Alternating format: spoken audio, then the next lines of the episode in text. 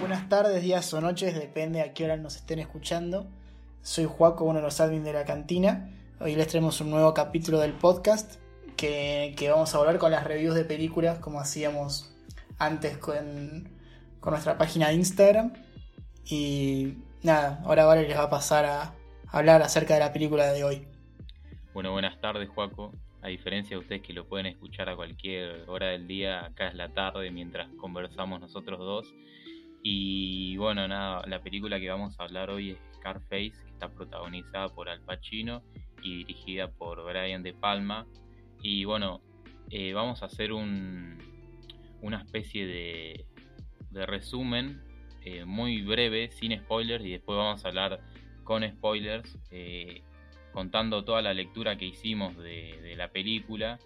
Eh, vamos a hablar de cómo está construido el personaje, eh, cómo se retrata a la sociedad de ese entonces y un montón de cosas, eh, pero con spoilers. Así que primero hay que hablar del contexto de la película, que es en el régimen de Fidel Castro cuando abrieron para que puedan ir los cubanos a básicamente a Estados Unidos que lo que él dijo en el discurso era como para reencontrarse con sus familias, cosa que sabemos que era mentira, o sea, va, no, mentira, en parte sí, pero los cubanos usaron esa oportunidad para escapar de Cuba y de, ese régimen.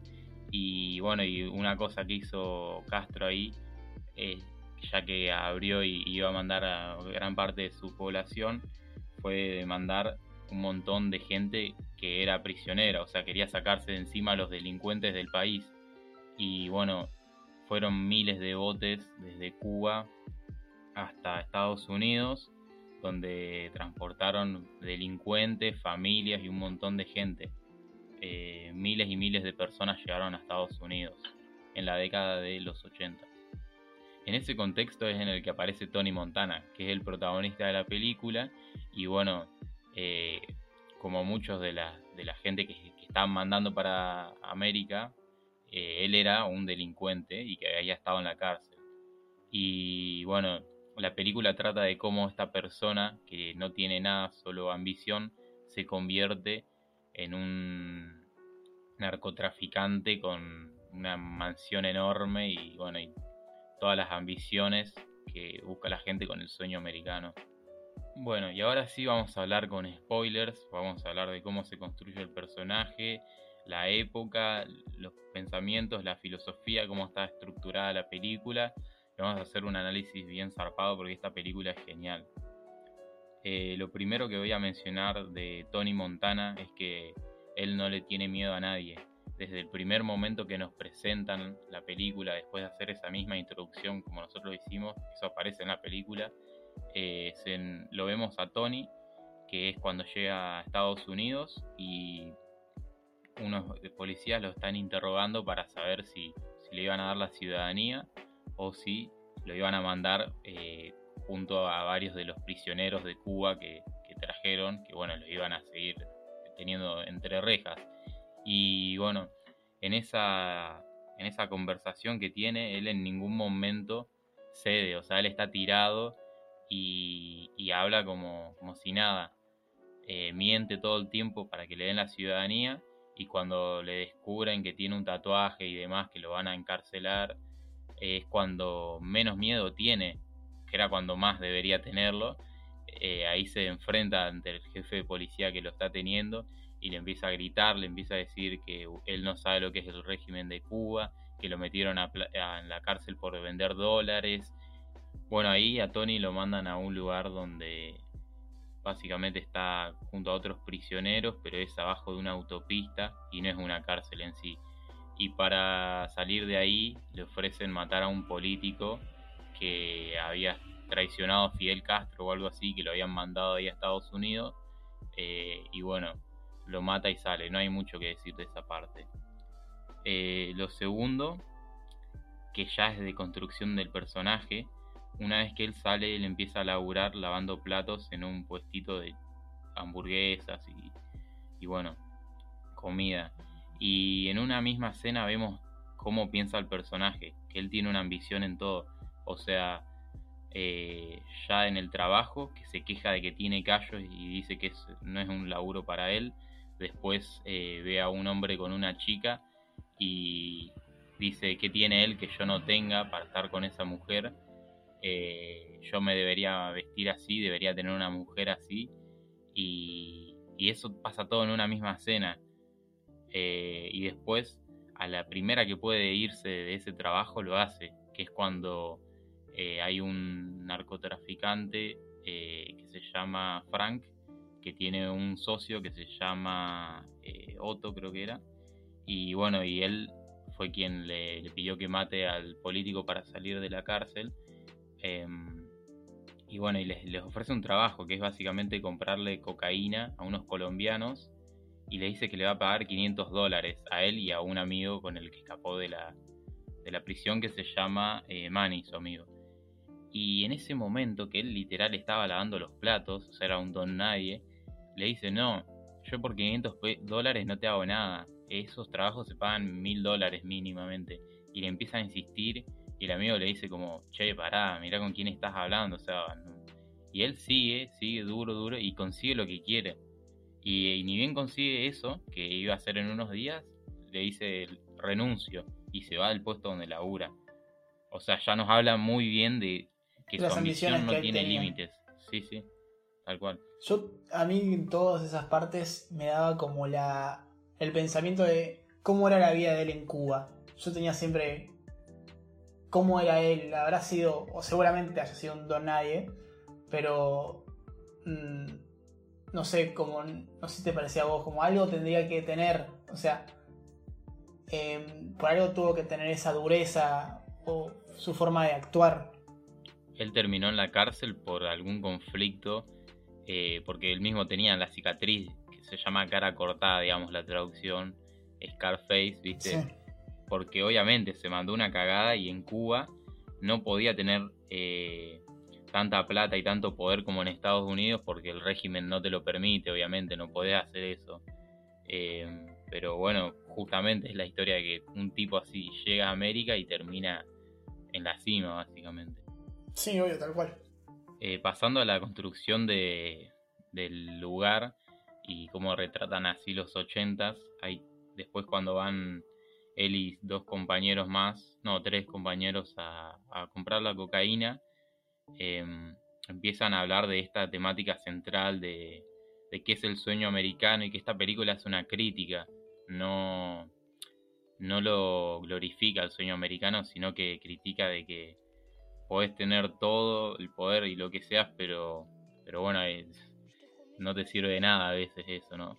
Y, y bueno, ellos van en un descapotable para ir, comprar la cocaína y uno estaba como pensando mucho, le dice, si no, si no salimos en 15 minutos se meten ustedes, no sé qué, y le dice, estamos en Miami, chicos, y como disfrutaba más algo así, y viendo esa escena con nada, el paisaje, el sol y eso, realmente te dan ganas de estar ahí. O sea, yo creo que está muy bien construido el espacio.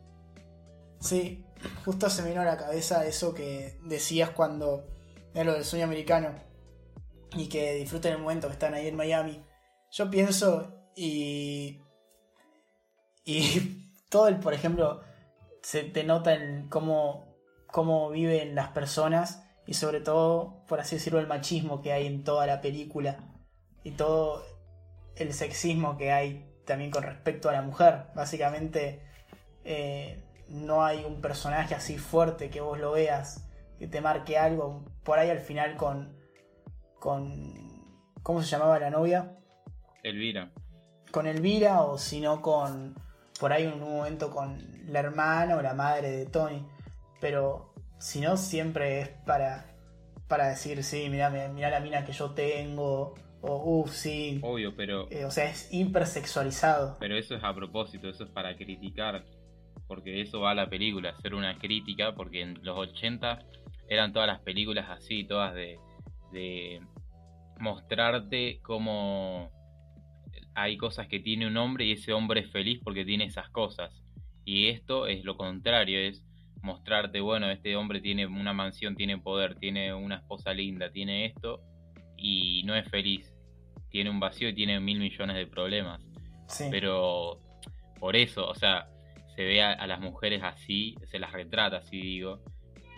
Va, lo- más que nada, no a las mujeres, sino A todo. a los hombres actuando de cierta forma haciendo ante las mujeres, porque son los hombres que, qué sé yo, están en eh, tomando un helado o lo que sea y dicen, oye chico, mira lo que es esa muchacha, cosas así, y van y, o sea, está mostrando cómo pensaban, nada, esas personas.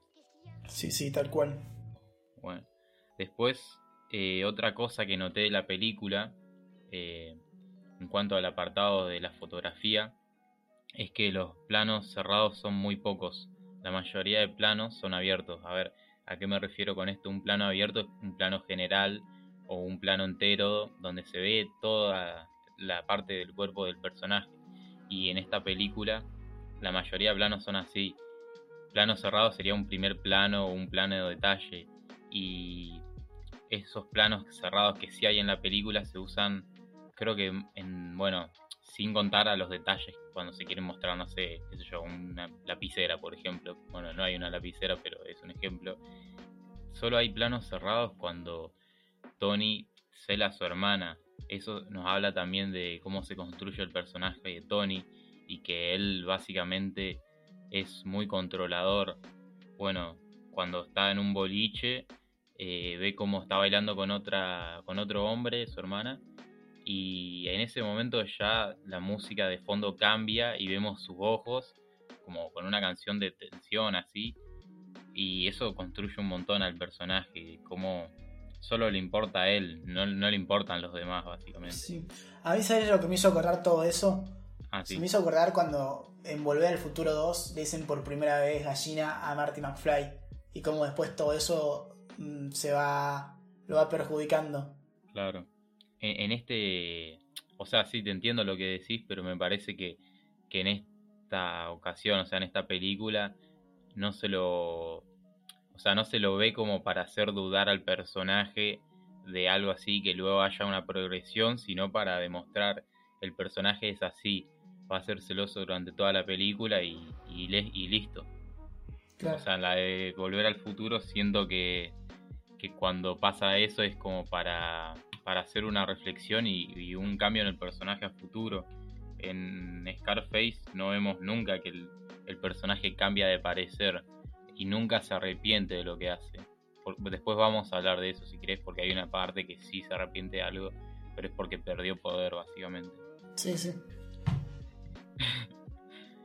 Bueno, después, eh, siguiendo con esto de cómo se construye el personaje de Tony, vemos que, o sea, le gusta la mujer de Frank, que es eh, su jefe. Y nada, empieza a hablar con ella y bailar con ella así, sin miedo ni nada. Y después cuando se están volviendo el boliche, le dice su amigo Manny eh, que sabe que ella le gusta y no sé qué. Y, y como que el amigo le dice, vos estás loco, esa es la señora del jefe. ¿Qué, qué, qué, qué pensás vos? Y él le dice, me merezco el mundo y todo lo que hay en él. Gran egocéntrico, Tony. Y en esa frase ya te resume todo su pensamiento.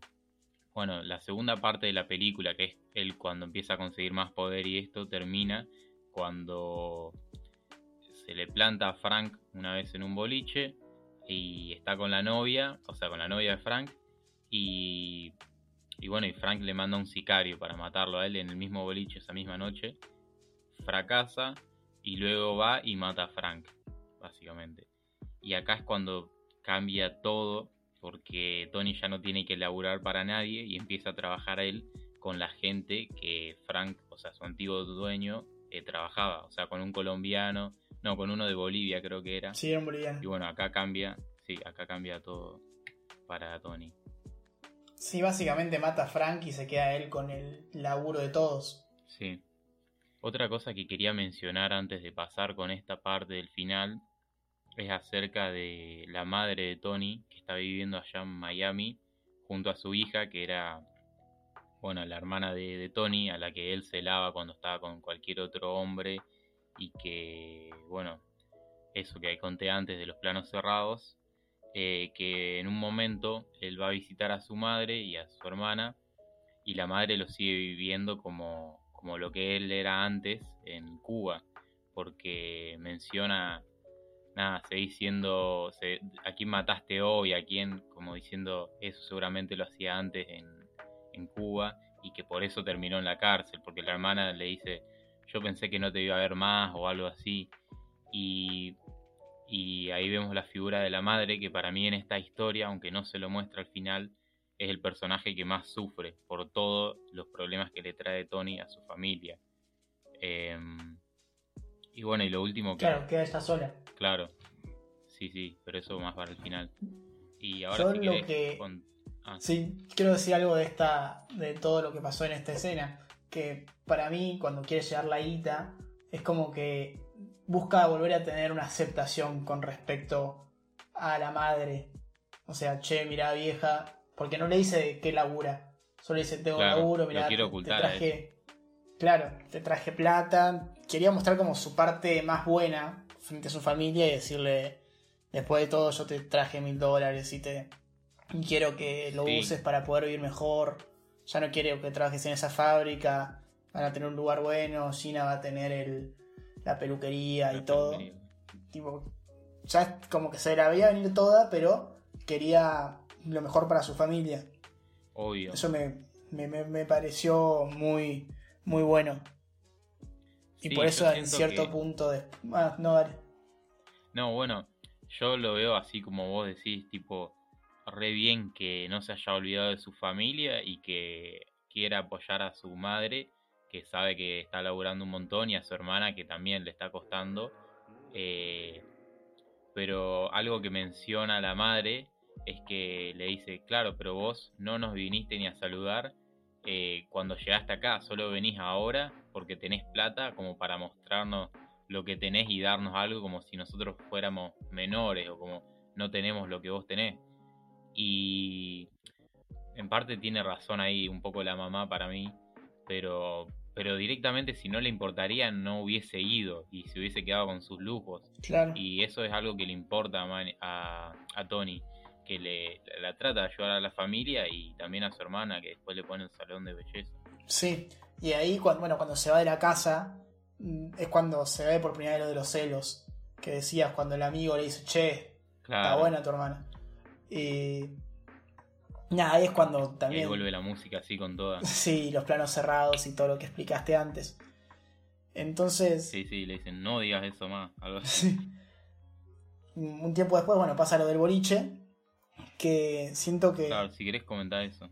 Claro, eh, ahí lo comento, que decía, tiempo después pasa ya lo del boliche, que de repente ve a la hermana, mm, a su hermana digo, ahí en el mismo donde él básicamente trabajaba y negociaba, eh, bailando con uno de los narcos.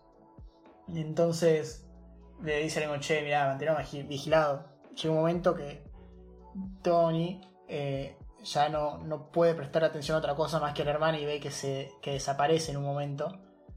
Y bueno, se va al baño para poder tener eh, relaciones la hermana con el pibe este. Y llega Tony a sacarla de ahí. Yo esa escena la vi primero que es durísima. Como todo pasa, como la hermana la sufre, que no puede hacer. Antes no podía hacer nada por la madre y ahora no puede hacer nada por el hermano. Y. Pero también yo le veía como con dolor a la parte de él, siendo que mm, a él le gustaría que su hermana sea libre en cierto punto, pero que no esté metida en ese mundo en el que se mueve él, ya que para mí a la hermana la veía como, como lo único bueno que él tenía, como la parte más pura de él estaba reflejada en ella. Sí, o sea, yo pienso lo mismo. Eso es lo que le dice el, el amigo Manny cuando la lleva a la casa a la hermana. Es verdad. Y, no y es verdad, o sea, Tony eh, igual sigue cegado porque yo entiendo que la sociedad era muy distinta a lo que es hoy en día, pero en ese momento lo saca cagando al tipo que estaba por tener sexo con la hermana pero también le pega porque le dice, vos no me podés decir con quién me acuesto y no sé qué. Y bueno, no se iban a acostar, estaban en un baño. pero nada, ahí le mete un bife y vos decís, no, o sea, es muy duro, como vos decís. pero en cuanto a lo del personaje, es verdad, para mí, o sea, él es consciente de, lo feo que es ese mundo de la droga y no la quiere meter bajo ningún concepto a ella ahí. Así que está bueno mencionar eso. Eh, bueno, y ahora si te parece ya vamos al final, que es el, o sea, el punto de giro cuando ya cambia todo. Punto de giro final, ¿no? Sí. Y, y bueno, primero vemos como Elvira empieza a drogarse más. Eh, algo que pasa es que en la televisión hay un hombre que empieza a hablar de, del, del hombre de Bolivia que era con el que trabajaba Tony y empieza a exponer cómo trabaja y entonces eh, el hombre este le dice lo tiene que ir a matar para que no hable y no dé una conferencia. Y bueno, lo que pasa es que cuando van a matarlo, que está en Nueva York, eh, ahí ponen un auto, una bomba abajo del auto del hombre este, pero se sube la esposa y los chicos de este hombre. Y Tony se rehúsa a matar, o sea, a matarlo porque estaba la familia ahí. Y e, eso es algo que habla también de Tony, que nos faltó mencionar antes, que él puede ser la persona más ambiciosa del mundo, pero al menos con valores es, según lo veo yo, alguien honorable, o sea, nunca traiciona a nadie y, tiene esos valores, o sea, si no lo traicionas a él, él no te va a hacer nada. Sí, tal cual, eso te iba a decir. Y bueno, y, o sea, y no lo mata no. al tipo porque está la familia ahí. Que eso es lo que le da problemas al final, que es el boliviano enojado con Tony y bueno, y le manda eh, a gente para que lo maten a él en su casa. Sí, yo quería resaltar algo que pensaba con Elvira, que era, después de que Frank muere, ella como que queda libre, pero es como que vuelve a sentir, yo la siento como siempre muy eh, con miedo, estando, no sé si está bien la palabra, aprisionada, aprisionada sería, eh, con, con alguien más fuerte que ella. Entonces, eh, te juro que cuando la veía meterse cocaína y todo, yo pensaba que ya la iba a quedar. En un momento iba a aparecer una escena con, con Elvira muerta, eh, pero no, al final me gustó eso que, que le resalta diciendo yo no quiero tener hijos con vos porque sos un desastre como persona y todo. Ese, ese quiebre que tiene ahí me encantó. No me la veía venir.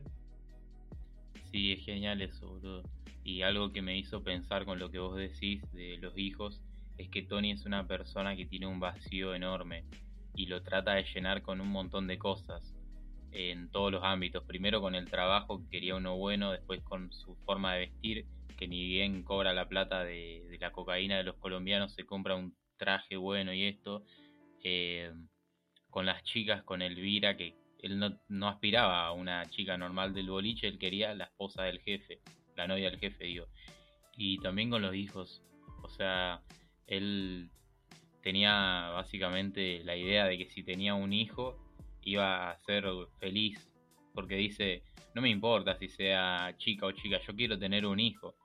Y siendo así un narcotraficante, Elvira mismo se le dice, no, no le vas a poder dar la atención que el chico necesita, que vas a salir de la escuela, va a salir de la escuela y va a ver cómo su padre está vendiendo droga o cosas así y, yo creo que tiene razón Elvira. O sea, Tony Montana quería tener un hijo para que tenga alguien más que le dé atención o demás, porque no entiende lo que es ser padre y no entiende lo que, lo que es que otra persona sienta. Por eso a la hermana la trata como vos no podés hacer nada.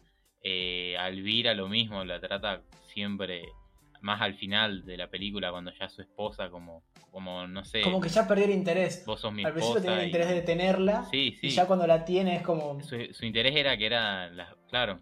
O sea, cuando consigue las cosas, se da cuenta que necesita más porque. Porque no le sirve lo que tiene. Porque tiene un constante vacío. Así que está bueno eso para cerrar el estatuto de personaje de Tony. Em, y bueno, ya pasando al final. Bueno, eh, algo que sí hizo es que ya una vez que lo mató a Frank, le abrió el salón de belleza a su hermana y, y bueno, y nada, se casó con Elvira y es como que te lo muestran como la parte feliz, pero después esto termina cuando nada, con esos problemas que tiene con el boliviano y bueno, y lo van a matar a él. Eh, lo primero que pasa esa noche es que la llama a la madre, lo llama a la madre a Tony y le dice que la hermana no está, que no, no aparece en ningún lado y a él los de los de su empresa, por decir así, le dicen que Manny estaba desaparecido también, que no, no sabía dónde está. La madre le dice que al último lugar que fue es justamente la dirección donde vive Manny. Eh, Tony va y cuando llega a la casa eh, lo atiende Manny, que estaba en bata, y sale también eh, su hermana en bata. O sea, explicando lo que había pasado, Manny le sonríe y ahí vuelven los planos cerrados, donde solo se ve los ojos de, de Tony, esa música, y bueno, Tony le dispara y lo mata a su amigo, que era con el que se habían escapado de Cuba y todo eso, porque él nunca toleró básicamente que su hermana esté con, con ninguna persona, porque es una persona muy posesiva él. Sí, Em, hay que decir algo que, que para mí está bueno, que era que Manny, eh, lo- antes lo habían retratado como un gato, o sea, como el que quería estar con todas, pero ya parecía como que, uy, bueno, justo pasó un camión, que justo pasó que eh, a esta chica sí la quería, con la charla que tuvieron antes en el auto, de no, es que vos sos todo para él, que le decía a Gina, y decía, bueno, ¿y por qué no estoy con vos? ¿Entendés? Como que ya había ese feeling, se sentía. En, la misma, sí, en el mismo casamiento de, de Tony, hay las miradas y todo. tipo, ya se veía venir. Que eso me gustó, que al final se les haya dado. Sí, es verdad, hay una progresión en el personaje de Manny, no como en el de Tony. Manny llega a Miami y ve a todas las chicas iguales. eh, es más, en un- hay una escena donde él dice, esa está re linda, voy ahí, le saco la lengua y algo así, y ya me la... ya va a ser mi chica, básicamente. Sí. Y va y, le- o sea, no, no sirve eso. Y, y sí, ve a las mujeres como un objeto en un principio. Y ahí ya vemos al personaje maduro, o sea, ya no se centra en estar con todas, sino tiene a la hermana de Tony y la ve como, como una compañera, no como un objeto como él antes veía a las mujeres. Así que sí, está bueno eso. Y bueno, después ahí Tony vuelve a su casa y ya está muy loco, empieza a darse más cocaína y ahí es cuando ya sabe él que van a, a venir, eh, va, no- no, no sabe cuándo, pero espera de que lo van a atacar por haber, eh, o sea, traición, no, no es una traición, no mató a- al hombre que estaba... Por no haber cumplido su parte, básicamente. Claro, pero pasa que estaba la familia, o sea, por tener sus mínimos eh, valores. Eh, entonces ahí empieza a darse Sí. varios saques de cocaína y, y es cuando se da cuenta, dice, no, ¿por qué lo maté a Manny? Pero para mí eso lo dice por el hecho de que siente que ya está solo y no sabe cómo manejar la situación, porque había tenido una conversación antes con Manny que le había dicho vos sos un socio de mierda porque vos estás más concentrado en las mujeres que en la plata, como diciéndote lo único que te tiene que importar es la plata. Y lo mismo con Elvira, que hablaba con ella y le dice en una parte como eh, nada, porque Elvira siempre lo comparaba con Frank, diciéndole que Frank era mejor tipo y cosas así, y él decía, ah, pero Frank no, no aspiraba a tanta plata, Frank no, no llegó a lo que yo tiene, a lo que yo tengo, ¿me entendés? Y ahí cuando lo extraña Tony es porque está solo y porque no, no sabe cómo manejar las situaciones. Exactamente. Y ahora que dijiste eso, me hiciste acordar a lo que te había comentado antes de empezar a grabar. Y es que. eh, eh, digo, man, uy, Tony tiene que decir todo el tiempo lo que él tiene y lo que él es. O sea, yo ya creo que a ese punto de la película él ya no tenía tanta seguridad, porque si no, no tendría que decir. Simplemente eh, con, con su ente, con, con imponerse él, ya, ya te das cuenta que él era el mafioso más grande de ahí. Pero él no se lo creía. Para mí lo tenía que. Por eso lo decía todo el tiempo, no, que yo soy esto, esto y esto. Necesitaba ese mínimo de atención y ese mínimo de. Decirle, no, es que vos, la verdad que sí, sos un capo, ¿entendés? Sí, momento vivimos en una sociedad, podría decirse. Sí, literalmente. Y bueno, lo que pasa es que vienen todos los, eh, secuaces del boliviano a la casa, matan a la mayoría de empleados de Tony y bueno... Incluyendo a Gina. Claro. Eh, que Gina, bueno, estaba, luego de que mató a su amigo Manny, se la llevaron a Gina a la casa de, de Tony y ella va a enfrentarlo. Le dice, o sea, va como a seducirlo, por decir así, porque va con poca ropa y, le dice, vos no me dejás estar con ningún hombre porque en verdad vos me querés o algo así. Y ahí vemos la mirada que tiene Tony y, es como que en parte está diciendo que sí, es algo muy raro. Sí, yo te Pero juro en un momento saca una pistola. Que lo veía muy... No sé, yo la veía venir, no que pase eso, pero sino que Tony sí quería estar con la hermana. Sí, fue algo muy raro, pero bueno, yo creo que nunca lo sabremos y, y bueno, y, no sé qué la interpretación de cada uno, eso porque es algo indirecto, es con mirada esa conversación prácticamente. Sí. Em, ay, me perdí a dónde iba, pero... Ah, no, bueno. No, que saca la pistola y que justo... Y justo como escucha un tiro, que es Elvira disparándole a Tony, que de hecho le da, em, uno de los eh, secuaces del boliviano, piensa que era Tony Montana, entra y, a la casa y la mata. Y en ese momento es eh, donde termina la película, con una escena donde Tony Montana se enfrenta a todos los secuaces y lo terminan asesinando por la espalda eh, a modo de simbolismo de lo que le estaba pasando en la vida real. O sea, él no pudo ver todas las cosas y todos los problemas que estaba teniendo porque estaba centrado en otras cosas y así lo mataron de un día a otro, de un momento a otro, que fue exactamente lo que, lo que le pasa físicamente. O sea, su muerte física es un simbolismo de cómo estaba su vida. Eso me pareció genial. Y bueno, él cae a una pileta que tenía abajo de una especie de balcón, por decir así. Eh, sí, un balcón adentro de la casa, muy surrealista. Sí, no, bueno, no sé cómo explicarlo, pero bueno. Eh, él cae y en esa pileta donde tenía decía em, The world is yours, algo así. O sea, el mundo es tuyo. Y, y eso justo lo vemos cuando esa misma frase se ve en un globo aerostático, cuando él comienza a tener su mansión, a Elvira, la plata y ya es su propio jefe, digamos. Eso lo vemos eh, en un globo aerostático, el mundo es tuyo. Y, que vuelva a aparecer esa frase ahí en la pileta es como dándole un cierre. Bueno, eh, o sea, yo a eso lo interpreto como en el momento en el que el mundo es tuyo empezás a perder noción de quién sos, de un montón de cosas. Y bueno, no digo que en todos los casos, obviamente, pero en el momento en el que vos te crees que el mundo es tuyo, que vos realmente pensás que la gente es para vos y eso es cuando te, te terminás. Sí, te perdiste vos mismo, perdiste cierto tipo de humanidad. Claro, te perdés en vos. Sí. Y otra cosa que iba a mencionar es que ese final y la película en sí tiene elementos de tragedia y de épica. Porque en cierto punto es como el, camino del héroe, pero que fracasa. Porque es un, un personaje que no tiene poderes como en la épica, pero eh, sí empieza a conseguir un montón de cosas de la nada, por su propio esfuerzo.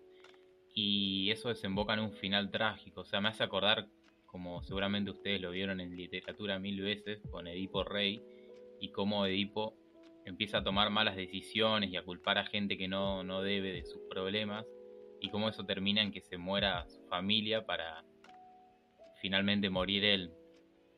Eh, bueno, no, no, quiero hablar mucho de Edipo porque no viene al caso, pero él empieza a sufrir cuando empieza a morir su entorno, o sea, cuando pierde el control que tenía con Manny, eh, después cuando mata a su hermana es como que se da cuenta, y por eso digo que la que más sufre ahí va a ser la madre, porque le mataron a su hija porque se involucró en un lugar que no, no tenía por qué, y y bueno, y él empieza, esta caída de, él empieza cuando empieza a perder todo lo de su entorno y empieza a perder su noción. O sea, cuando Elvira lo abandona, eh, empieza a tener problemas con el boliviano, mata a su mejor amigo, después muere su hermana y termina ya en un estado desquiciado que, no le importa su, su, vida y dice, dispárenme, dispárenme.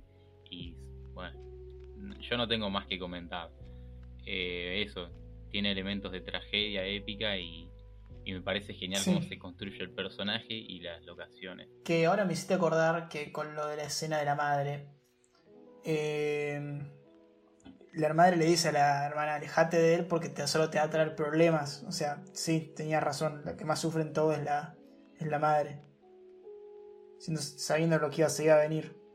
Ah, y por último quería decir que este 4 de mayo, como saben, es el día de Star Wars por May the 4th be with you, que es la frase que siempre se menciona en las pelis, y vamos a tener invitados especiales a Kef y a Jules de Consentido Comiquero, que nos hicieron una entrevista hace dos semanas, que lo pueden encontrar en su podcast que se llama Conversas con Sentido. Y bueno, así que esta semana vamos a tener dos podcasts. Y bueno, me callo. me encantó este review, me encantó la película, la recomiendo. Y bueno, que la fuerza los acompañe.